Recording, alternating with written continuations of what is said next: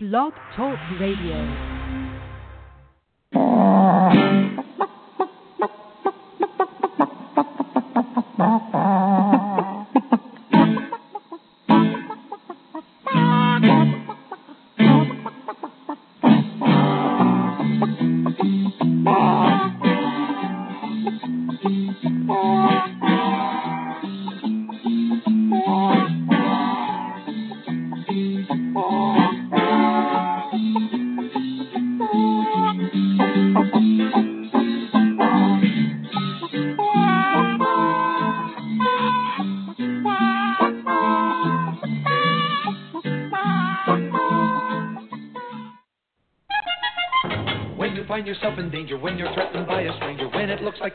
A licking, there is someone waiting who will hurry up and rescue you. Just call for Super Chicken.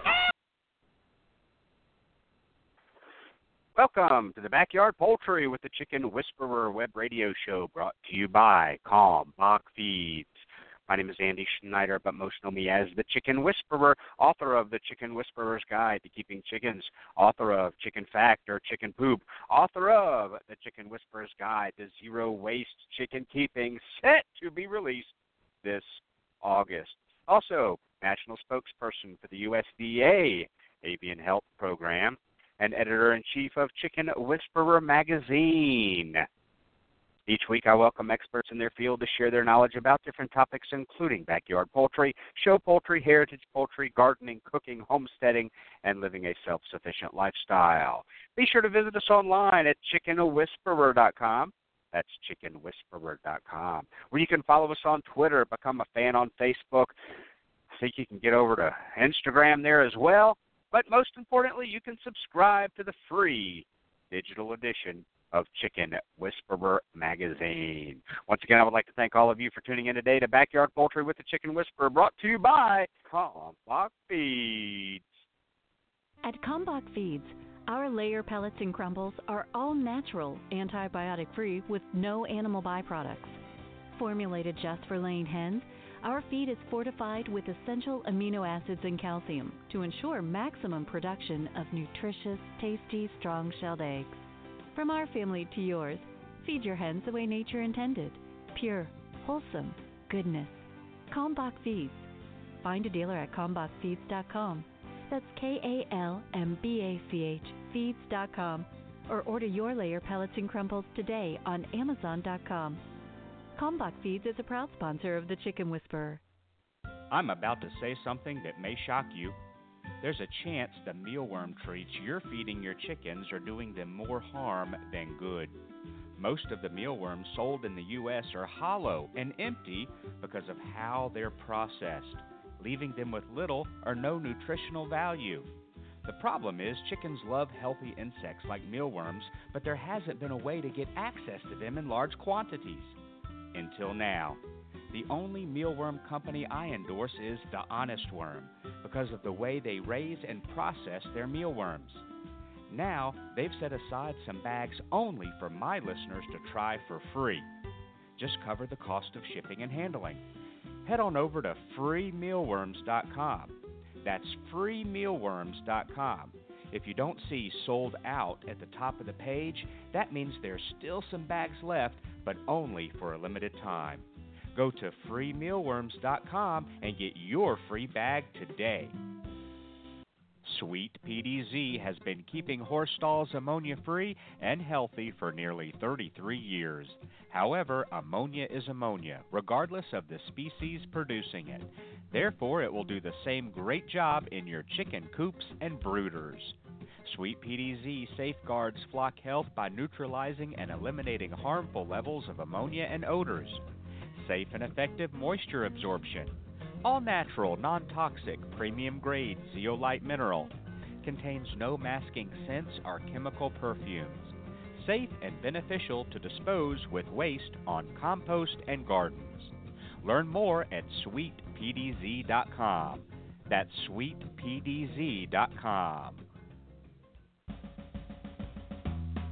Since 1921, Stromberg's has been a family owned and operated business providing quality poultry and poultry supplies to their customers. Today, the Strombergs family offers over 200 different breeds of poultry, including chickens, waterfowl, and game birds. They also offer poultry supplies for both the beginner and experienced poultry keeper. Stromberg should be on the top of your list when it's time to order your new day old baby chicks and poultry supplies. Order online today at strombergschickens.com. That's strombergschickens.com. Hey, it's the Chicken Whisperer. If you're in the market for a new incubator, then look no further than GQF.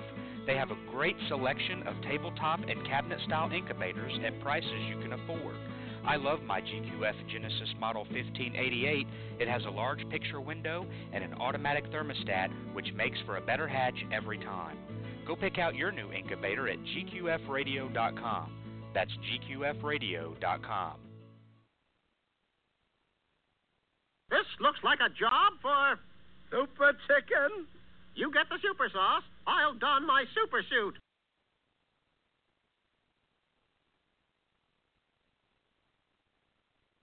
And the mighty bird against prejudice continues his fight for law and order. So when you hear that cry in the sky,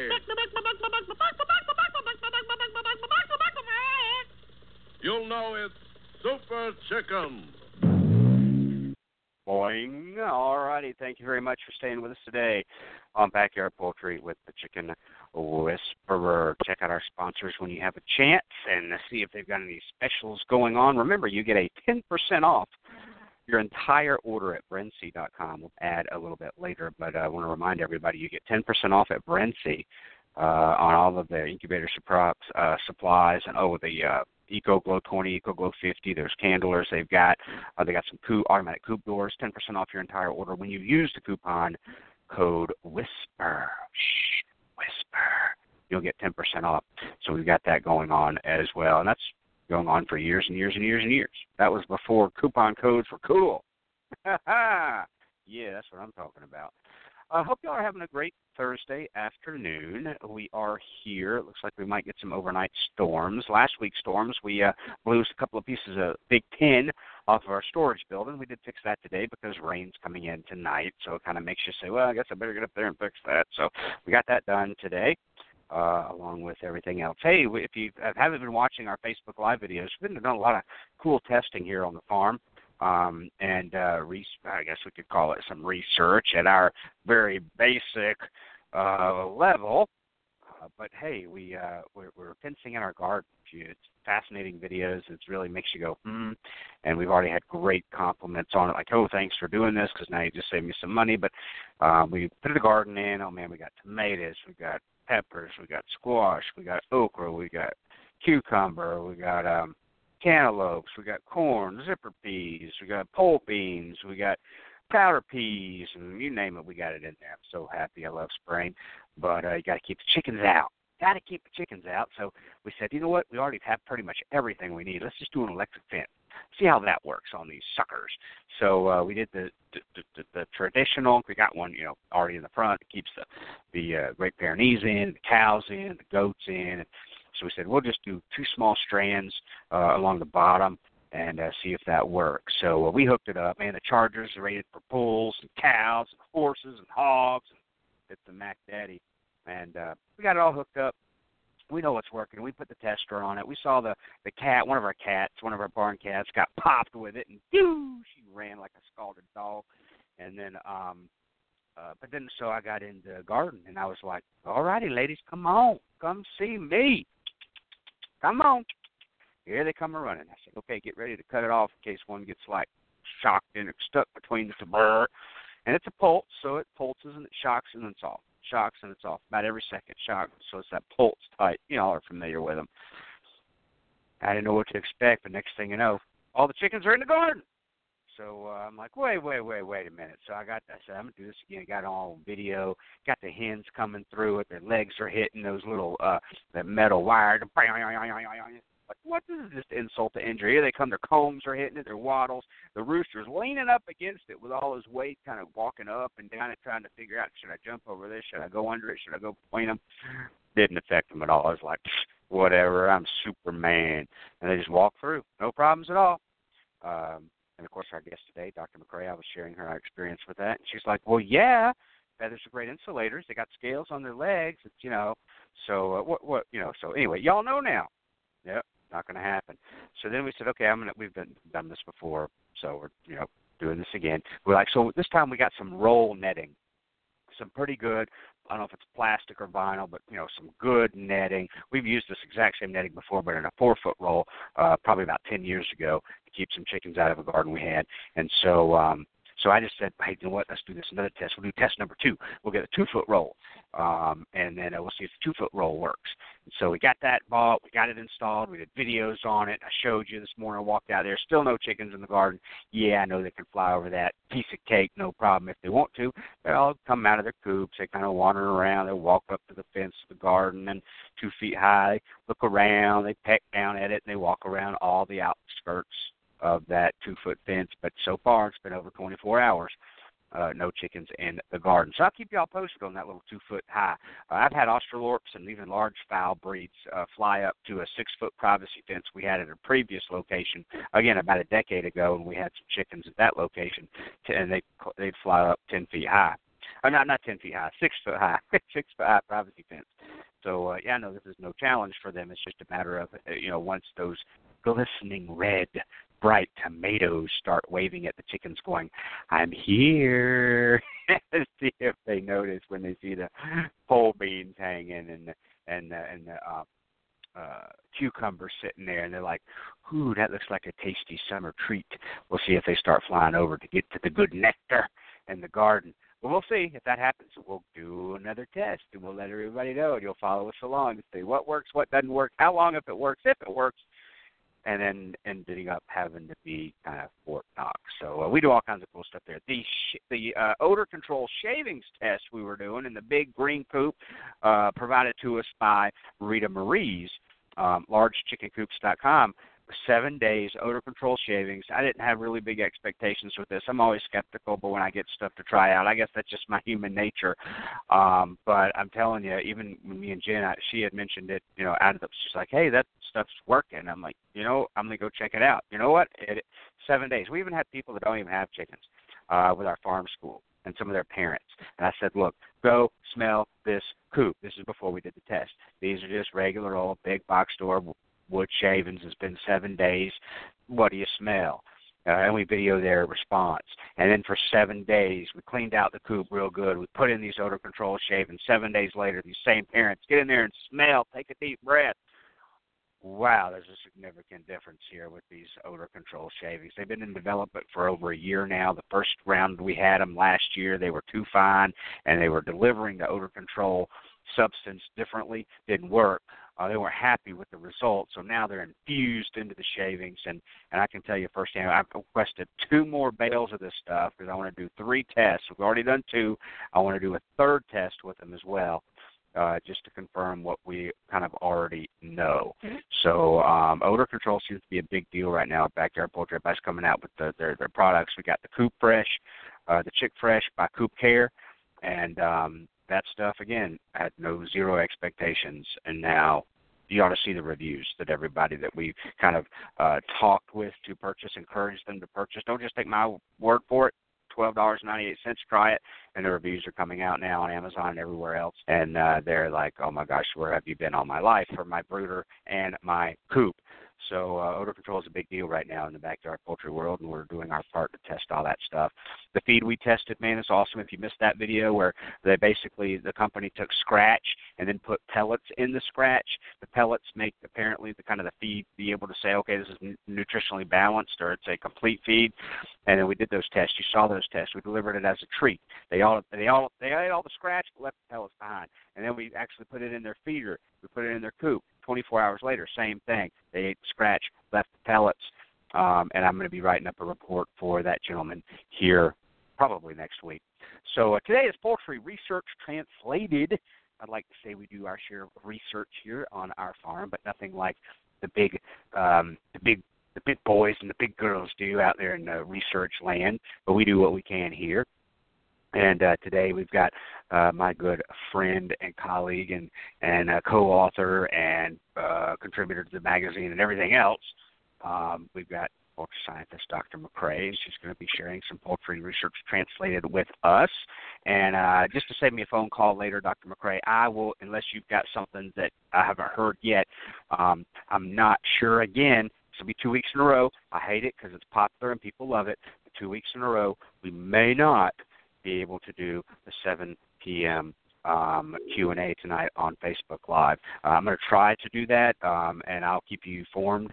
Um, and it may just uh, maybe a 7:30 kickoff, but anyway, I will I will call you and keep you abreast of that. Uh, with our schedule this afternoon, people kind of love that show, and I hate cancel it because it's fun and we have a lot comes first, so we got to see if that that's going to pan out. Dr. McCrea, welcome to the show. Thank you for joining us, and uh, bunker down for the storms. Yeah. Uh, you're gonna get hit about the same time I am. So, um, can you hear me okay? I've got you on speakerphone. I can hear you. Can you hear me okay? I, I can. Yes, ma'am. Okay. Uh, so my phone is acting up, and I thought maybe I would be able to do this a little easier by speakerphone. Um, so, uh, couple things. Uh, you were mentioning dust right? Um, uh, odor control with your shavings, right? Um, dust. Well, odor control with your shavings. Correct. Yeah, we've been doing a lot of that over the last well the last year, trying different products for odor control. So what I've got are two of the first articles. I, fortuitous that I chose these articles and then you started talking earlier about this very same subject. So let me get started with this research review article on air awesome. quality in alternative uh-huh. housing systems and its hmm. effect or impact on laying hen welfare. Now, the first okay. article is strictly starting with dust. And the reason why anybody cares about this, and, and you hit the nail on the head, when you're brooding, there's dust. Uh, but in a commercial uh, laying hen operation, we're not talking 25 chicks. We're talking, you know, thousands of chickens. And um, when you've got that many birds together and you don't have them in cages anymore, not only are you putting them back in contact with their feces, but you know there's other stuff in the litter too. So it becomes an animal welfare concern. Um, so you've got air that becomes thick with dust that can affect their vision, it can affect their breathing systems, and of course, you have to consider human and employee uh, safety. So barn dust is an issue topic. So what is dust, Andy? How what would you if you had to describe dust, what is it? It's small particles of of material. I mean of what? from um well, like when I till my garden and it's very dry, I look behind me and there's dust, so that's that's dust that's created from pieces of dirt or soil, fine soil and dirt rising up. I guess you'd have dust from uh, the shavings, fine pieces of, I guess, wood. Exactly. They're yep. coming wood coming from the shavings. Yep. Um, what I guess else you is could in have that? you could have dust from dried manure. So you've got manure now traveling yep. through the air. Um, organic. Yep, organic stuff. Let me see what else. Um, um I'm sure you've got organized. I know salmonella, salmonella can travel on those on those dust particles. I know that. May have Exactly. Disease. Yes. Yes. You know, sometimes you get feed that gets mixed in to that dust. Um, sometimes, depending on what you're doing in the building, you can create dust when you're using building materials. Um, you've got dust that contains, like you said, fecal material. You also contain inside dust um, parts of the chicken's body, um, pieces of feather, down, um, you know, small segments of uh, flaked off dander. That sort of thing is also in dust. But you did a very good job. I, I thought I'd stump you today, but apparently I didn't. You're getting better, Andy. You are getting really good. Some of my old have- my old ways of getting you to interact with me are, aren't working anymore. You're just on top of it. I've got great teachers that come on the show all the time. so you've got the old system, which is the caged system, where you didn't have all these things that caused as much dust. And of course, inside a commercial house, you're going to have a ventilation system. Ventilation brings in fresh, clean, cool, or sometimes warm, but preferably cool air. And what exits the house should be um, warmer, moist, um, possibly dirtier air. And when you've got dust involved, um, you know, cage systems didn't really have that problem, and and you know, your, the fecal material fell downstairs to a different floor, and the airflow dried out that litter very rapidly, so that you didn't get fly breeding in there. But with aviary systems and um, floor housing systems that are common um, due to the European Union ban on conventional cages, um, means that we're back to the problems that we got rid of.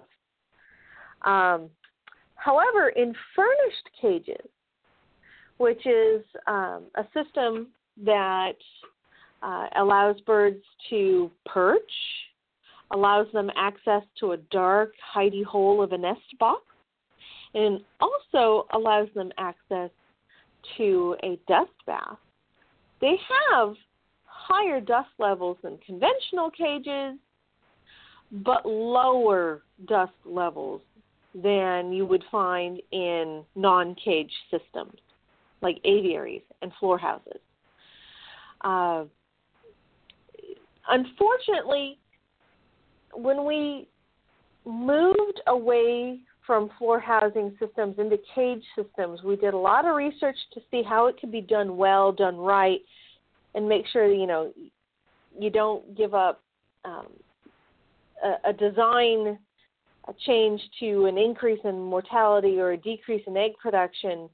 Um, but there's a lot of stuff we left behind as far as research when we moved away from uh, floor systems or aviary systems. So there's a, a lot of gaps in knowledge, um, basic knowledge and applied knowledge with regard to how the birds handle um, and deal with airborne contaminants, dust and aerosol contaminants, um, things that they find um, aversive. So they would normally try to avoid those situations. Um, so you, you've got human caretakers that you have to look at. You've got um, you've got the air quality for the actual birds themselves. How are we going to fix this? Um, clearly, more research has to be done. It is a bit of a retrospective because, like I said, we walked away from a lot of these problems. Um, so the the folks that did this particular study or this particular review of the literature, they come from Norway, and um, they split this particular review into two sections: one on dust, and the next one I'll talk about, which is ammonia. Um, so high levels of dust in um, you know they they looked at the the literature and they said okay still a problem sorry let me turn down my sound in the other phone i i apologize for that uh, the how the langhens react to dust to gas and to bioaerosols and that's what it is when you've just like you said andy when you've got biological organisms hitching a ride on those dust particles, stuff will grow in those chickens' lungs and bodies if the conditions are right, and that makes it a bioaerosol. Um, what are the short term effects? What are the long term effects? And what levels of any of those do you have to get to before the birds attempt to resolve the situation themselves by uh, moving away from the situation if they can, or will their health be directly impacted? Um, so the the respiratory system of a bird, not just a chicken, a bird is really kind of unique. With us, and I've described this before, with Mm-hmm. us you can think of it as a a tide pool or a tidal system. When our diaphragm contracts, it expands our lungs and air enters our, through our nose or our mouth and goes into our lungs. From there, when the diaphragm relaxes, uh, air is forced out, and it's like a tide pool. The tide comes in, the tide goes out. The tide comes in, the tide goes out. The tide comes in, the tide goes out. However, with birds, and some of you who may have, I don't know, at some points in your life may have listened to a Tweety bird outside your window singing a song for like five minutes straight. You're like, how is he not stopping and taking a breath? Well, they're designed differently. It's kind of like a loop. You've got air that comes in and it comes in, it goes straight to the back of the body, but then it loops back around and with the second breath goes into the lungs and then back out. So it's a kind of a continuous stream system where they can sing as air comes in and goes out. A little more respect and props to birds and their singing cap- capabilities. Sounds like a bagpipe. Uh, well, it, it's it's like the little Tweety birds, like the mockingbird that's probably outside, you know, singing away. But um, chickens are a little more uh, simplified in their singing systems. their their vocal repertoire is very different. Um, but you know, you, you've got a system that's constantly passing air through, and air doesn't leave the body. From from the time the bird breathes in, it takes two breaths for air to fully move around the respiratory system. So it's in there working harder for longer, coming in contact with very thin walled air sacs that um, act as bellows and, you know, kind of taken in, in that there's they're only one cell thick. You can actually see through air sacs. So the effects of dust on that, um, at least when I spent time in the diagnostic lab, you can see when stuff has just started to take over an air sac, and that air sac is, you know, kind of got cheesy lesions on it and doesn't want to. It's not as flexible anymore. It becomes a little more rigid. That's because the bacteria have said, "Ooh, this is fun to grow on. Let's hang out here." Well, um, correct me. Correct body me if I'm can't wrong. remove it. correct me if I'm wrong, but I think that we, I think at the commercial level, uh, deliver some vaccines via aerosol, if I'm not mistaken. Yeah, they're still still working on that, so depending on the particle size, as to whether Mhm. or not the vaccine actually gets delivered to the um, to the lungs themselves, or if they are deposited to the interior of the bird, um, you know, through the the bronchioles or the um, you know where they they still come in contact with the inside of the bird and the immune system, but um, yeah, depends on particle size. Okay. So um, I'm not up to date on where they are on that. Years ago, when we talked about that, um, they were still probably one or two nanometers still too big to to really get into the lungs themselves. But uh, that doesn't mean that the bird doesn't breathe it in, or at least eat it off each other and get into the body at least that way. But yeah, so when you think about dust, you I think I've hashed that as much as I need to. Let's move on to ammonia. Um, yes, sometimes when we're working in the coop, we breathe in deep we can tell we just got a lung full of, um, of dust, but sometimes there's ammonia in there too, which is an irritant. Um, and not something that we really should be breathing in. Uh, so, same concept. Um, you know, it can change the behavior of the birds and, and the ability of the birds to perform. And I'll actually, I've got a, a third study that goes into ammonia a little bit more, although that was designed differently, and this is more of a review article. But it's a good segue. Ammonia um, tends to be higher in commercial systems that are aviaries and floor systems. Like I said, they're not cages anymore, so you're putting them back in contact with their droppings, and then if you're not necessarily drying those droppings out as quickly, and so you can get ammonia production because you don't have the air and the ventilation system moving over um, those droppings in the same way as a conventional cage system. Um, I'm not saying that one system is perfect and the other is not. I'm just mm-hmm. stating mm-hmm. what we know. So, the most profound effect of ammonia um, is that, you know, chickens like to move away from ammonia. They will, you know, they're averse to this gas. Um, one of the problems is that ammonia tends to be high in the winter or the cold season you've got ventilation systems that are designed to bring in fresh air, but usually you want it to mix with the warm air inside the house to get to a comfortable temperature for the birds. However, wherever you're bringing air in, that's the intake portion of the house, um, that area tends to be a little bit cooler. Um, so we tend to slow down our ventilation system so that we're not shocking the birds by bringing in cold air and freezing them out, which means we're not getting rid of ammonia as quickly. So high concentrations does affect the health of the bird. It will affect production capabilities of the bird. Um, we've talked about this in, in previous shows, Andy.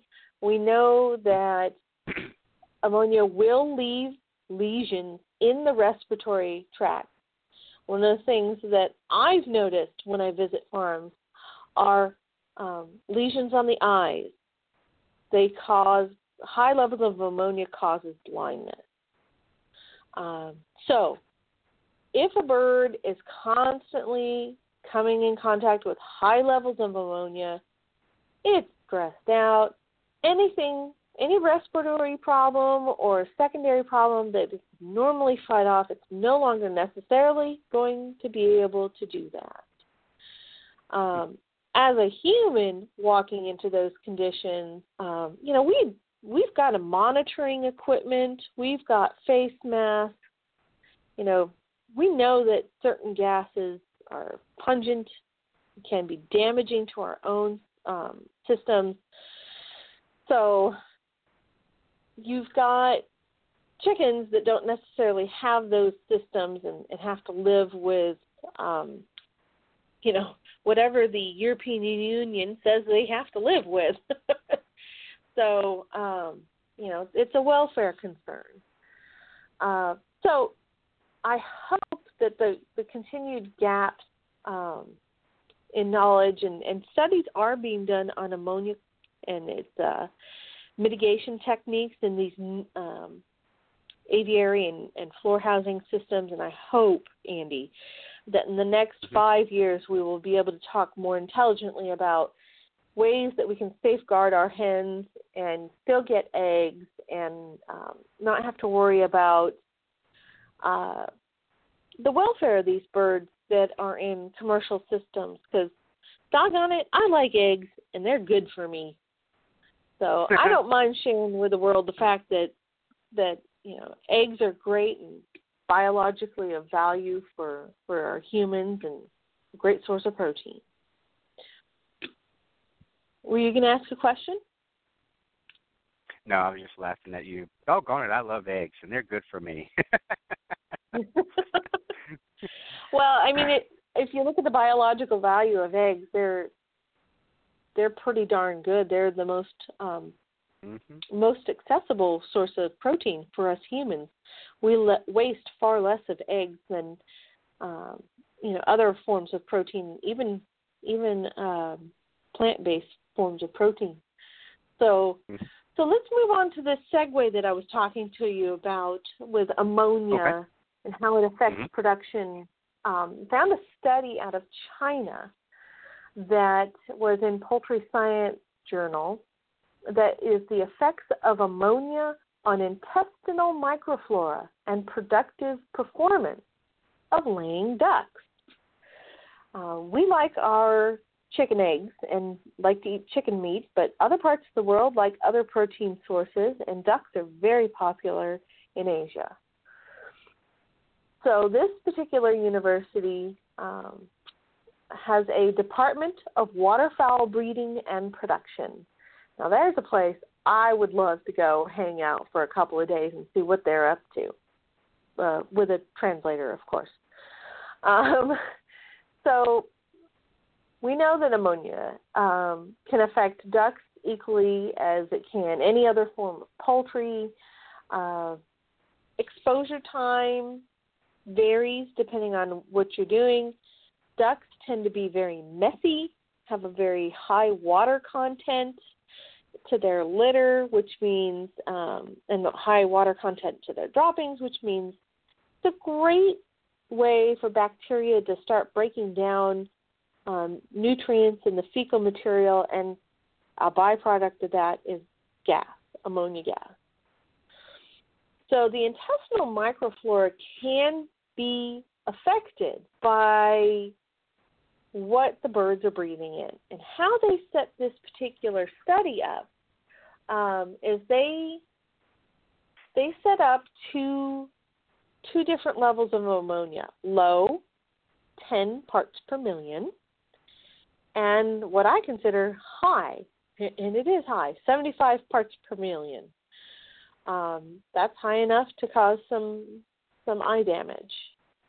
Um, ammonia in those two um, those two uh, treatments were uh, controlled by an ammonia generating um, machinery. And what they did is they raised the ducks in those two p- conditions, and um, they also looked at the exposure time. They said, okay, we've Mhm. got two different exposure periods, but then let's also see a short period of time and a long period of time. They did 10 days and they did 30 days, so a month. And they looked at different things on the birds. Of course, they weighed them, body weight. They looked at organs. They looked at the ovary, the spleen, and the liver. And then, of course, these are production birds. They're laying eggs. So they looked at the production performance and recorded it. Um, they also took a look at the actual intestinal microflora and saw um, and cultured it and tried to see what was growing. Um, now they didn't get down into the, you know, there were 11 Salmonella enteritidis and there were 12 Campylobacter. No, they didn't go that far. The system that they used for examining the microflora of the gut was um, sequencing technology, which gives you some genus level results. Uh, so, what did they end up with after they they they uh, put this to work with the the ducks? Um, they found a significant difference between uh, the groups. Um, the laying rate was lower in ducks that were exposed to the high levels of ammonia for 10 days. Okay? And of course, the ducks that were exposed to the ammonia level that was lower, 10 parts per million for 10 days, did better.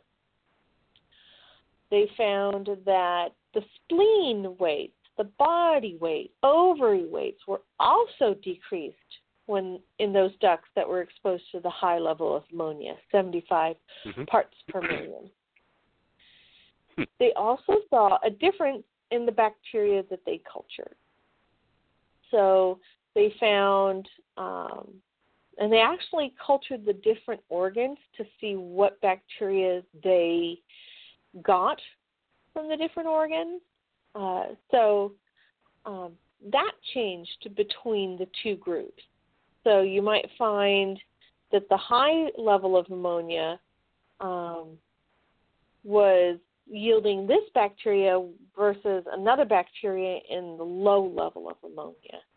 So it really can affect the bacteria. And, and we know this when we try to grow bacteria, we will change the atmosphere in the incubator that we're growing bacteria in so that, that it can grow.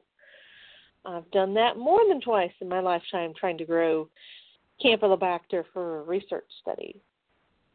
So one of the things that they found is that the diversity of the eh, the microbiome in the intestines uh, changed. So, and it also reduced performance. So, it, it, if you are having trouble in your coop because for some reason maybe the downspout doesn't work or you've got you know you put your coop in a low patch of ground and it's wet and you just you're just having an ammonia problem or you can't get out Mhm. there to go take care of the ammonia problem you're going to have problems and you can actually change the bacteria in a relatively short period of time you can change the bacteria that are growing inside your your animal's guts and and when you change that you know, it takes longer to change it back. Um, so please folks when you're out there and you're working with your birds keep it clean keep it dry. Your birds will thank you on more than one level they will be able to perform better and um, keep their production up. Because, like I said, they're not going to lay for you if they feel bad. Um, Um, is ammonia is up there. I was gonna say it's ammonia is up there. I, I use a term when we talk about rodents, mice. I'm like nothing good can come from having mice and rodents in and around your coop, and it's kind of like ammonia. Nothing good can happen to your flock when you've got you know high concentrations of ammonia in there, from the foot pad issues to the blindness to the you just mentioned all kinds of negative effects of having that ammonia in there. So something we gotta we gotta control. Right. So you've just got to think about your birds. They- They're they're going to do their best for their own sake, um, but you've got to provide them with great conditions and and if things get away from you, ask for help, make some changes. This is usually when you like to do one of your commercial breaks. So before I go into the next two articles, I thought I'd give you that opportunity. We Oh, sorry about that. We will do that. So, uh, folks, if you're just tuning in, we are talking about poultry research translated. Who's talking about it? Our good friend, poultry scientist, Dr. Brigid McCrea. This is my favorite show that we always do. They're all good, but this happens to be my favorite uh, because she comes prepared with some really, really cool stuff. Hopefully, you're taking notes, and we're all learning something. And we're and I love it that we can learn from these studies that are done at the you know the per level, the big level, the commercial level, but it affects you know if y'all remember correctly when I went to IPPE this year, I went into every single one of those huge auditoriums, building A, building B, building C, and my goal for the first 10 minutes walking in that building doing Facebook Live was to share with everybody how big ag is in your backyard, whether you realize it and like it or not. When we went into the feed uh, and nutrition area, when we went into the incubation and brooding, when we went into processing, we went through all of those, and I showed you equipment. I showed you firsthand in the first 10 minutes of every single video how it affects your backyard, from even the breeds you buy at Ideal Poultry or Cackle or Stromberg's or everywhere else. So we um, this kind of poultry research, one of my favorite favorite shows. Alrighty, hey, we're going to go to commercial break. Please stay with us. We'll be back in just a moment. When you need an incubator, think Brinsea, the incubation specialists. Brinsea has been a world leading manufacturer of quality incubators for almost 40 years. They manufacture incubators that hold anywhere from 7 to 380 eggs with high quality electronic and digital controls, including precise humidity controls and programmable egg turning, all at surprisingly affordable prices. Enter the coupon code WHISPER at checkout and receive 10% off your entire order. Order your new incubator today at brinsea.com. That's B R I N S E A.com. Cackle Hatchery is a third generation, family owned and operated hatchery. They offer over 193 varieties of poultry shipped directly from their facility in Missouri. It's their mission to enhance your life by providing you with quality poultry for showing, meat, enjoyment, eggs, and pets. They specialize in hatching purebred poultry and shipping day old chicks right to your local post office since 1936. 4 H and FFA youth poultry clubs get a 10% discount. Check out their website, cacklehatchery.com, for posted weekly specials and discounts. That's cacklehatchery.com. Hey, Chicken Whisperer fans, I'm proud to partner with Rita Marie's Chicken Coops. Rita Marie's provides American made, built to order chicken coops with the highest quality and attention to detail. Their mission is to empower Americans with self sufficiency while making America's backyards beautiful. I have one of their coops. I'm using it for my Bovans brown layers. I went with a Dutch style coop that has a classic barn style, and I was able to pick the size, features, and paint and trim colors that I wanted. I was surprised at the overall detail and the quality of construction. Rita Marie's builds the highest quality Amish crafted coops made to your order for an easy hands off experience. Remember that not all Amish products are created equal. Find your beautiful new coop at largechickencoops.com. That's largechickencoops.com. Metzer Farms is now hatching and shipping the premier egg layer. This girl is consistently laying jumbo eggs with a higher nutrient density and lower water content than your eggs now. She is an extremely hardy bird and the most heat and cold tolerant egg layer available, allowing for year round outdoor production. An eggshell unmatched in sturdiness and thickness, making cracks a thing of the past. Increase your health and double your egg profits. Of course, we're talking about ducks. Duck eggs are revered by chefs for their succulent flavor and by bakers for being the better baking egg. Learn more about this extraordinary duck, the Golden 300, or any of our other 35 plus breeds of ducks and geese at metzerfarms.com and order your next flock from us. Alrighty, we've already talked about uh, one product earlier in the show uh, when we were talking about odor control, and that was the uh, Chick Fresh. And we told you about how we used this for several months before it even came to market, and how I guess just personality, like most things, I was very skeptical. But once we started using this, and we were seeing firsthand in all of our coops, four or five of them, uh, and in our brooders um, and we've done that as well. The typical brooder with the you know Rubbermaid bin, you know we set one up like that uh, with this uh, Chick Fresh, and the elimination of not only uh, the reduction of but also odor and ammonia control as well. And it is all natural. It uses enzymes. And don't take my word for it. You can go to um, Amazon and look up uh, Chick Fresh odor control. It pops up. I think it's twelve ninety eight and you can see the other reviews that are on there, not from me, of people, and and it's not just hey, this stuff is pretty good. I mean, they are really raving about it. So I encourage you to go check that out, and they often often have contests over on their Facebook page. If you go to Coop Care, search on Facebook, and you'll find them, and they'll have contests just about every week where you can uh, enter and win some free Chick Fresh as well. And the other thing I wanted to tell you about is uh, very excited uh, is the um, uh, Poultry Delyte. That is now finally on Amazon as well. Probiotic, prebiotic, electrolytes, vitamins, amino acids. Uh, it is in there. We have used it here again almost a year before it was released, and we use it on everything. Um, our chicks, we got it right now out in our chicks, our Bovans brown. We're doubling our layer capacity here, um, and we got it in our brooders. Uh, we got our meat birds. We're raising our meat birds now. They'll be ready to process in one to two weeks. I think they'll be five weeks I think there'll be six weeks coming up this Monday.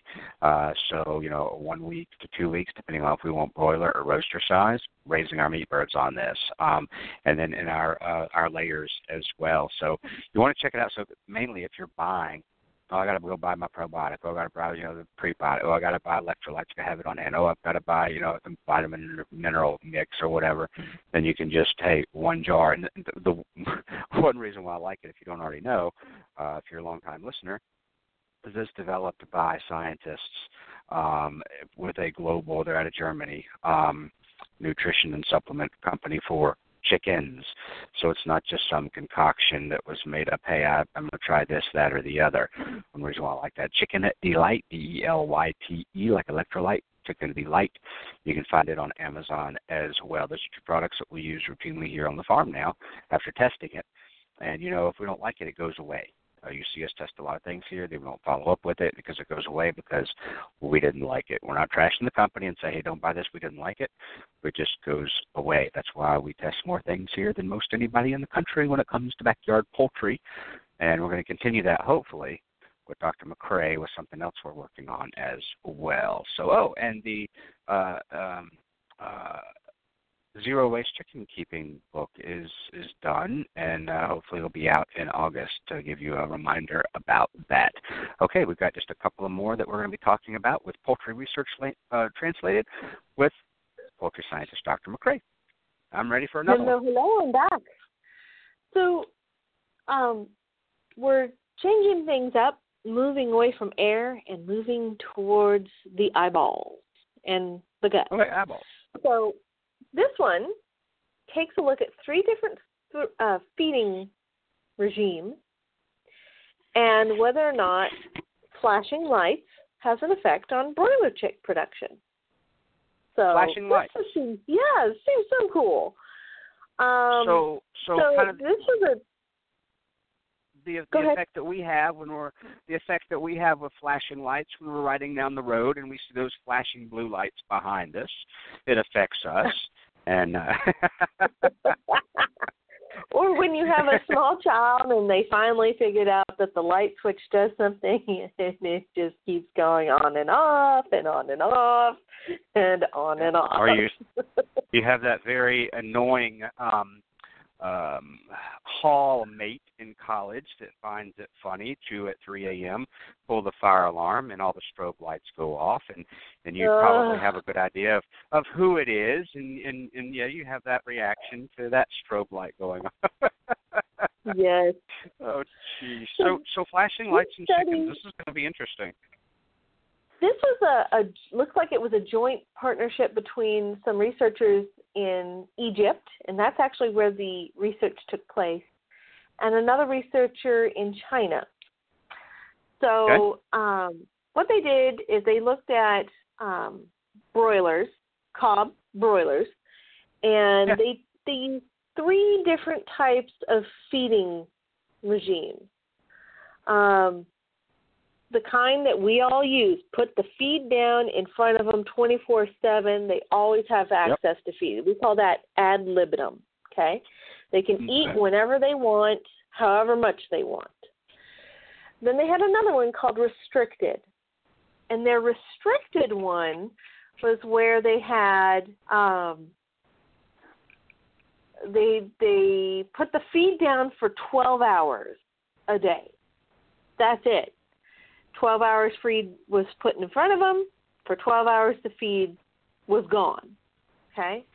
And then they had one called intermittent, where they had four hours where the feed was in front of them, four hours where the feed was taken away, four hours feed in front of them, four hours feed taken away, so on and so forth, and so on and so forth. Um, so they had groups that were on different feeding regimes, and then they tried two different lighting regimes 100% continuous light, or some groups got 50% continuous light and 50% intermittent light flashing.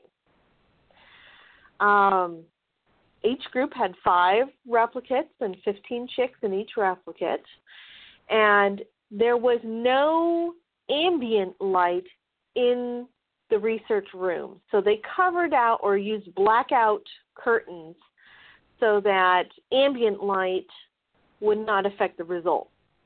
Um, that's actually something that that uh, commercial people do when they're trying to raise pullets up to um, you know a certain body maturity before getting them to start lay. They use um, blackout curtains and they'll even put their fans with blackout systems in them. Um, so this intermittent light was 20 light flashes per minute per minute um, provided by incandescent bulb. And you know they they were looking at the actual light levels down where the birds were, not where up we tall humans Mhm. stand. There's down where the birds are, and they were basically trying to get you know in the middle of the room somewhere between five and ten lux, which is a light measurement. Um, birds had access to water. You know, birds had um, plenty of room, but they did this for um, six weeks, and they had a normal diet. They, um, you know, they didn't change up the actual formulation of the diet. It was just how much and how often food was put in front of them, and and the light. So, what do you think happened, Andy? No, geez, I'm si- sitting here thinking that I have visions of. I got to share this. I'm having. vi- I'm like, who comes up with this stuff? And I said, I told myself, I said, I know who comes up with this stuff. It was a bunch of poultry science students that went out Yeah. to the club one night. They went out to the club one night, and they have and they got the strobe lights and the little sparkly ball hanging from the ceiling, and they got some retro music going on, and they have had, maybe have had a maybe have had a few drinks, and they're thinking, ah man, we ought to do a study where like we put strobe lights in the in and to see I was thinking the exact same thing. I'm telling you, that's exactly what's crossing my mind. And so, and you said this. So, oh my goodness gracious, that's what I'm visualizing here. So, oh my gosh, um, I don't know what happened in that case. I mean, it would probably annoy the, you know, out of me to have this 20 flashes of light every single minute, and I'm trying to eat, and I'm trying to drink, and yeah, well, I can't remember it was fifty percent intermittent and fifty percent continuous. So, um, you know, it wasn't flashing light all the time. It was fifty percent continuous, fifty percent flashing. Um, okay, so here's the results. They looked at body weight. They looked at average daily gain. Um, they looked at feed conversion ratio, and um, they actually also looked at tenderness and juiciness of the actual broiler meat. So here's what some of the things that they. Um, uh, oh, and they also looked at um, the immune system response. So here's some of the things they found. Um, Oh my gosh. broilers that had ad libitum and intermittent intermittent feeding programs weighed more. They gained more, and they had the lowest feed conversion ratio. Um, they checked this out at three weeks old and six weeks old. Um, broilers that had the flashing light and also had the intermittent feeding regime. Remember, that was four hours on, four hours off with the food. Um, had the highest body weight and average daily gain values, as well as the lowest feed conversion ratio. Interesting. Um, birds exposed to intermittent feeding had the highest dressed carcass weight, lowest heart weight. Uh, broilers with flashing light had more tenderness and juiciness values. Um, broilers subjected to the restricted feeding regimen. So that means they Mhm. had 12 hours with access to feed, and then 12 hours were nope, no feed. Sorry. So those chickens um, that had the flashing light and the restricted feeding regime had the lowest abdominal fat values for all the groups. Um, tenderness and juiciness was higher in broilers that had um, ad libitum and flashing light. Um, and also same for intermittent and flashing light. Broilers that were given um, the intermittent feed had the lowest spleen and um, you know stress uh, immune system ratio. Um, I don't know how they did this because I, I haven't scanned down yet, but they did do body temperatures. Um, body temperatures were lowest for intermittent and flashing light. Uh, so they looked at bones, they looked at foot pad burns, breast blisters, hock discoloration, mortality, and there was really no difference in any of the the groups. Um, so it seems to be the intermittent feeding patterns and restricted feeding um, and a flashing light program really didn't have any adverse effects on the birds. Um, but, you know, I don't know. This this could be a trend.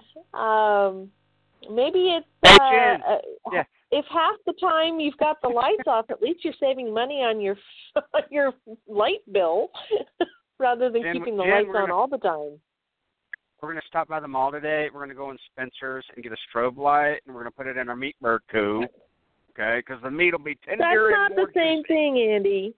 Not the same thing. We're gonna put some. We're gonna put some De- Depeche Mode on and uh turn the music up and let them let them boogie out and, and put a strobe light in there and. uh How do you know Depeche Mode is what chickens like to listen to? That's a different study. You don't know that. You might have it strobing at the wrong frequency. I wish you could see. I wish you could see my baby chicks. How old are they now? The Bovans Browns and the GQ Uprooter. Are they two weeks old now or three? Just two. They're somewhere between two and three weeks old, and I've got a big. uh uh uh, uh It's actually the speaker I use when I'm doing public address, and I have it sitting on a can out there, and I'll hook it to my phone when I'm out working in the garden or something, and and you ought to see those chicks. They'll just be just chilling out, no problems at all. And then all of a sudden, the first song comes on, and it's like, I don't know, Merle Haggard or Hank Jr. or somebody, and it just comes on, and it's just like, and they just run all the way over to the uh, completely other side of the brooder. It's just, and they get used to it. You know, that first big, bleh, they just like, "Bah!" But uh, yeah, strobe, strobe lights. Maybe, maybe that'll be the next. I'm sure there's a study out there that looks at the type of music the chickens like. You might have it all wrong, Andy. Milli Vanilli and Oh. some some and some pink colored strobe lights. That's what Andy, I'm going to give you some bad news, okay, man? Are you ready? You're not meant to be a DJ. I'm sorry. yes, I am in a 1980s roller skating rink. Thank you very much. You teach those chickens to roller skate, huh? that would be a great DJ in an 80s roller skating rink, maybe late Oh. 70s. Oh my goodness gracious. oh man. So this proves folks that you can literally just do a study on anything your heart desires with with poultry and find out what their feed conversion is and how tender and juicy the meat is going to be. yeah. Oh Yep. my goodness. Well, the Those are last good. one I'm going to leave you with, the last study that I found interesting, I thought I'd bring to you is is a little heavier as far as topic. Uh-oh. Um, so hang in there. It's uh, a study that took uh, a look. It's an economic evaluation. Um, you know that avian influenza can come in a couple different forms: high pathogenicity and low and low path. Yep.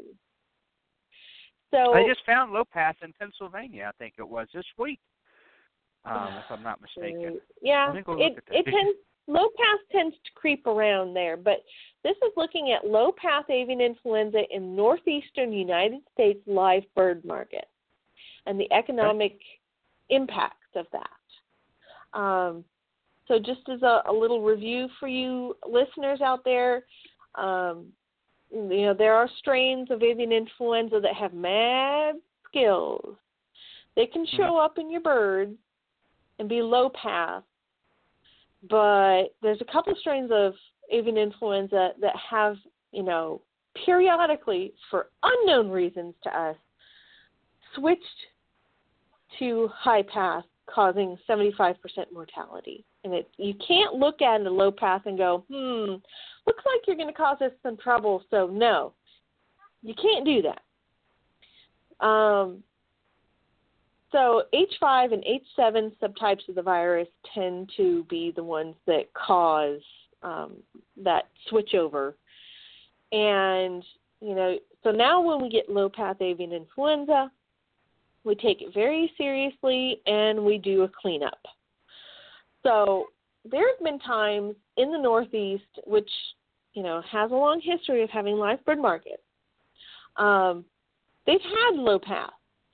And, you know, people will say, but it's not it's not high pathogenicity. Why are you making me do this full clean out, get rid of all the birds and clean all my equipment? It it's not that organism. Well, I just told you why. In the last couple of years, um, there's a couple of researchers, one in Tennessee and one in Colorado, who took a look at um, these low path avian influenza um, outbreak in the 200, uh, 2016 outbreak um, in the Northeast, and they looked at the cost estimates, and they they wanted to see what does bringing in birds that have this organism do to your cost, your income. If you are a live fowl market owner, so the perspective is really interesting. If you're a live fowl live bird market owner, what's it going to cost you? Um, you know, you'd hate to have this happen once. You'd really hate to have it happen more than once in a year. um, and then, of course, they also looked at what does it cost the government mm-hmm. to deal with one of these live bird markets that tests positive. Uh, so sometimes, you know, there's really low margin on running a live bird market. Um, when you have to clean up, you have to shut down. You have to um, do the cleaning yourself in some cases. Other times, the states may or the the government say, no, you have to have uh, our government employees come in who are trained to use this equipment and do the train uh, the cleaning, but you're shutting down for three to five days, and that's mm-hmm. money you're not making. Mm-hmm. So they kind of looked at this um, with some very specific assumptions. Um, the average number of birds in the live fowl, mar- live fowl market in the Northeast was 650, although there were markets that they visited that had as few as 500 or as much as 800. Um, they they looked at the cleaning and disinfection costs as borne by the live bird market owners. Um, that was not necessarily the cost of the government response. That was the responsibility of live bird market to clean things up and use the right kinds of disinfectants and do all the steps and procedures, wear the correct um, personal protective equipment when you're working with the disinfectants. Um, but some states required, like I said, the live bird markets do the use the animal health officials for consistency and um, but the cost was borne by the live bird market. Um, so we are dealing with means. Um, tests that they looked at. Um, they looked at tests by the animal health agencies, like disease tests and labor hours. So they're just trying to track, you know, where's where's the money going when you have one of these incidences. Um, they, in this particular study, they did not report any names. Um, so here's what they came up with. Uh, they looked at uh, New Jersey, New York, and Pennsylvania live bird markets. And they basically came up with the estimated cost of the H5 um, low path outbreak in 2016 was $84,370. Uh, so, you know, there's a lot of disruption due to cleaning and disinfection.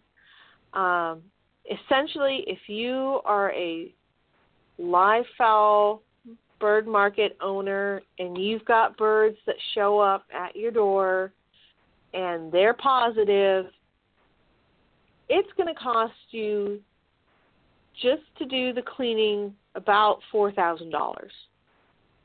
Hmm. and you're going to be closed for 3 to 5 days. Mhm. Um, for each one of the outbreaks that year, the, the responding government agencies were basically, on average, spending eight hundred, oh, just over eight hundred dollars per outbreak on their tests, on their Mhm. um, labor. So, you know, it's it's traceback investigation. It's testing costs. It's the cost and and the actual action of cleaning and disinfection. So there's a lot of money that goes into this and it's not pretty people get nasty defensive um you know it, it if you look at the cost of cleaning and disinfection um you know if you're doing an eight hour day of work you're going to have two people working on it you know and then of course the cost of the materials those the that that's kind of how you you're going to calculate your your cost of cleaning and disinfection. Um, then, of course, you've got to get your birds back in and explain that to your customers. Not easy. Um, so,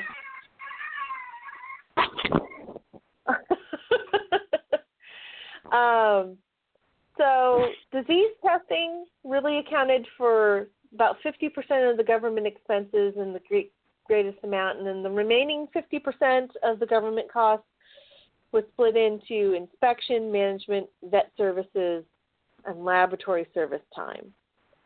So there you go. About about a 50-50 split on that um, for Sounds- total government cost like, of uh, eighty-four thousand dollars. What? Sorry. Go ahead. Sounds to me like sound, sounds to me like biosecurity would be a lot cheaper. yeah. Well, at least um, making sure that the birds that come into a live bird market are healthy and not carrying anything so that you don't have to shut down. Because it's not a fun process. But there you go. It was interesting perspective, and it's not often that I get to bring you something that's an economic uh, valuation of, of what takes place. But and sometimes we forget about this when we're talking about diseases is you know what does it cost to deal with a low path um Mhm. because of course they had to trace back where those birds came from and and test those flocks but there you have it andy that's your your Yay. poultry research translated for thursday afternoon in uh spring Uh, 2019 Well, that was awesome. Uh, when you when you text me the other day, I was like, "Poultry research translated, yippee!" Because it, uh, it is. oh and i have one more announcement for you Okay. Big announcement. Hang on. Wait. Wait. Wait. Wait. Wait. Wait. Wait. Wait. Wait. what Hang on a minute.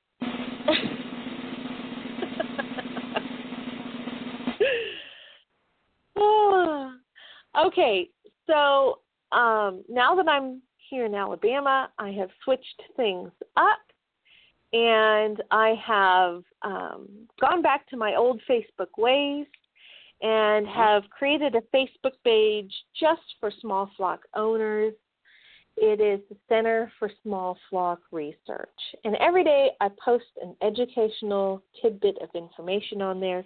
So I hope your listeners will go on to Facebook and take a look and, um, you know, learn something new every day because that's what makes Mhm. keeping chickens so much fun. And then you, then when you have your Easter celebration this weekend, you can you know whip out five or six poultry facts, and people will be like, "Dang, okay." You'll be ready. You can rock with the best of them. And that visit your page and then just memorize the 4-H Avian Bowl manual. Um, that actually came in the mail this came in the mail this week. Oh, cool! Nice. Yep. So it's thanks got for that. it's got three hole punches, so you can put it in the binder. That's exactly right, and excited when she got that. So, um, thanks for that So recommendation. Center now, for Small Flock Research, and I hope you guys enjoy. And sometimes I do insert my humor in some of these things that you uh, Mhm. read every day. But take a look. Uh, there's one there for our neighbor to, to the north today. I hope your going to it listeners right now. enjoy. And uh, yeah, I hope your listeners enjoy and um, and uh, you know it'll be a great way for you to to just learn and and build up your knowledge base for your on behalf of your chickens. Okay, let me make sure I'm at the right one because I think this may have been the uh, an old one. It's um, Center for Small Center for- Flock Research. research. Okay, so let me go back because the old one came up probably because that was the one I always went to. So the or just Center for the Center for or just Center for Small No. Flock Research. Center for. See in Center for a Small Flock Research.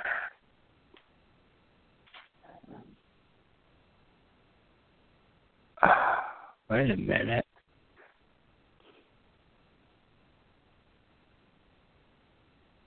Hang on, let me look again. Okay, there. Okay, that one. Now, the only thing that comes up, Dr. the old Craig, ones are going down. Okay, for the the and innovation, that one's going away. Yeah, the ones that say innovation on it, those are are coming down. Okay, that's all I'm having coming up. Okay, wait a minute, wait a minute, wait a minute. Uh, that would be a page. Let me click on that, and let me this Center for Small Flock Research. Um, we'll talk about this out, out, after the show, after we go off air, because it's Okay. not coming up for me when I do a when I do a Facebook search. I get the old one, but I don't get the new one. So we'll we'll troubleshoot that and see why not. So because I want all our listeners to obviously go there and learn something every single day from a poultry professional, and uh, that's why I was like, let me try this. And then this, and so uh, yeah, we'll we'll get all that worked out and uh, see what I'm doing wrong on my end. But thank you very much for coming on the show today. And how awesome is that? One of my favorite shows. You have, a, and I will keep you up to date uh, hourly on whether we'll get together this evening at seven for our Facebook Live, seven Okay. seven thirty ish, and uh, we'll go from there. Hey, thanks for coming on today. We'll see you next time. Take care, Andy. Great. Thank you so much, Dr. McCrea. Uh, over at Auburn University. She's been coming on the show for about a decade now. Contributor uh, to uh, Chicken Whisperer magazine, co-author of every single book that uh, we've ever done, and um, great and uh, been coming on the show. So we so we love that. But um, yeah, as soon as I'll post a link on my Facebook page, as soon as I get the appropriate link to her new page, and um, we'll get that done so you can follow her and then you know you're getting the right information that you need to raise a healthy flock of backyard chickens. So we're going to do that. Um, I can't 100% confirm that we will be live at seven uh, or even 7:30. We're going to try it tonight, but um, I'm just not sure. It just seems a lot of variables. So we will try to do. If not, then we'll definitely convene next Thursday at 7 p.m. on our Facebook Live, where we answer your questions live on Facebook uh, and people really enjoy that. We give away prizes and have good laughs, but I'm not sure it'll pan out tonight either, but we'll do our best. So, hey, thank you very much for tuning in. And um, I will post that link to Dr. McCrea's new um, Center for um, Small Flock uh, Research um, a little bit later as soon as I figure it all out. So, hey, thanks for tuning in. Oh, I got one more here, another great sponsor of the show. Ideal Poultry has been a family owned and operated business since 1937. Their business is built on customer service and quality poultry, from rare white and brown egg layers to broilers, ducks, turkeys, and bantams. Ideal Poultry is the largest supplier of backyard poultry in the United States, shipping close to 5 million chicks annually. Visit them online at idealpoultry.com. That's idealpoultry.com. And Ideal, Ideal Poultry is our longest sponsor. They hold that title. Uh, 11 years strong now since we've been doing the broadcast, over uh, 1,100 episodes, and they've been us. They've been with us. Ideal Poultry in Cameron, Texas, has been with us through every single episode we've ever done. So thank you very much, Ideal Poultry. Hey, this is the Chicken Whisperer. I'll see you next time.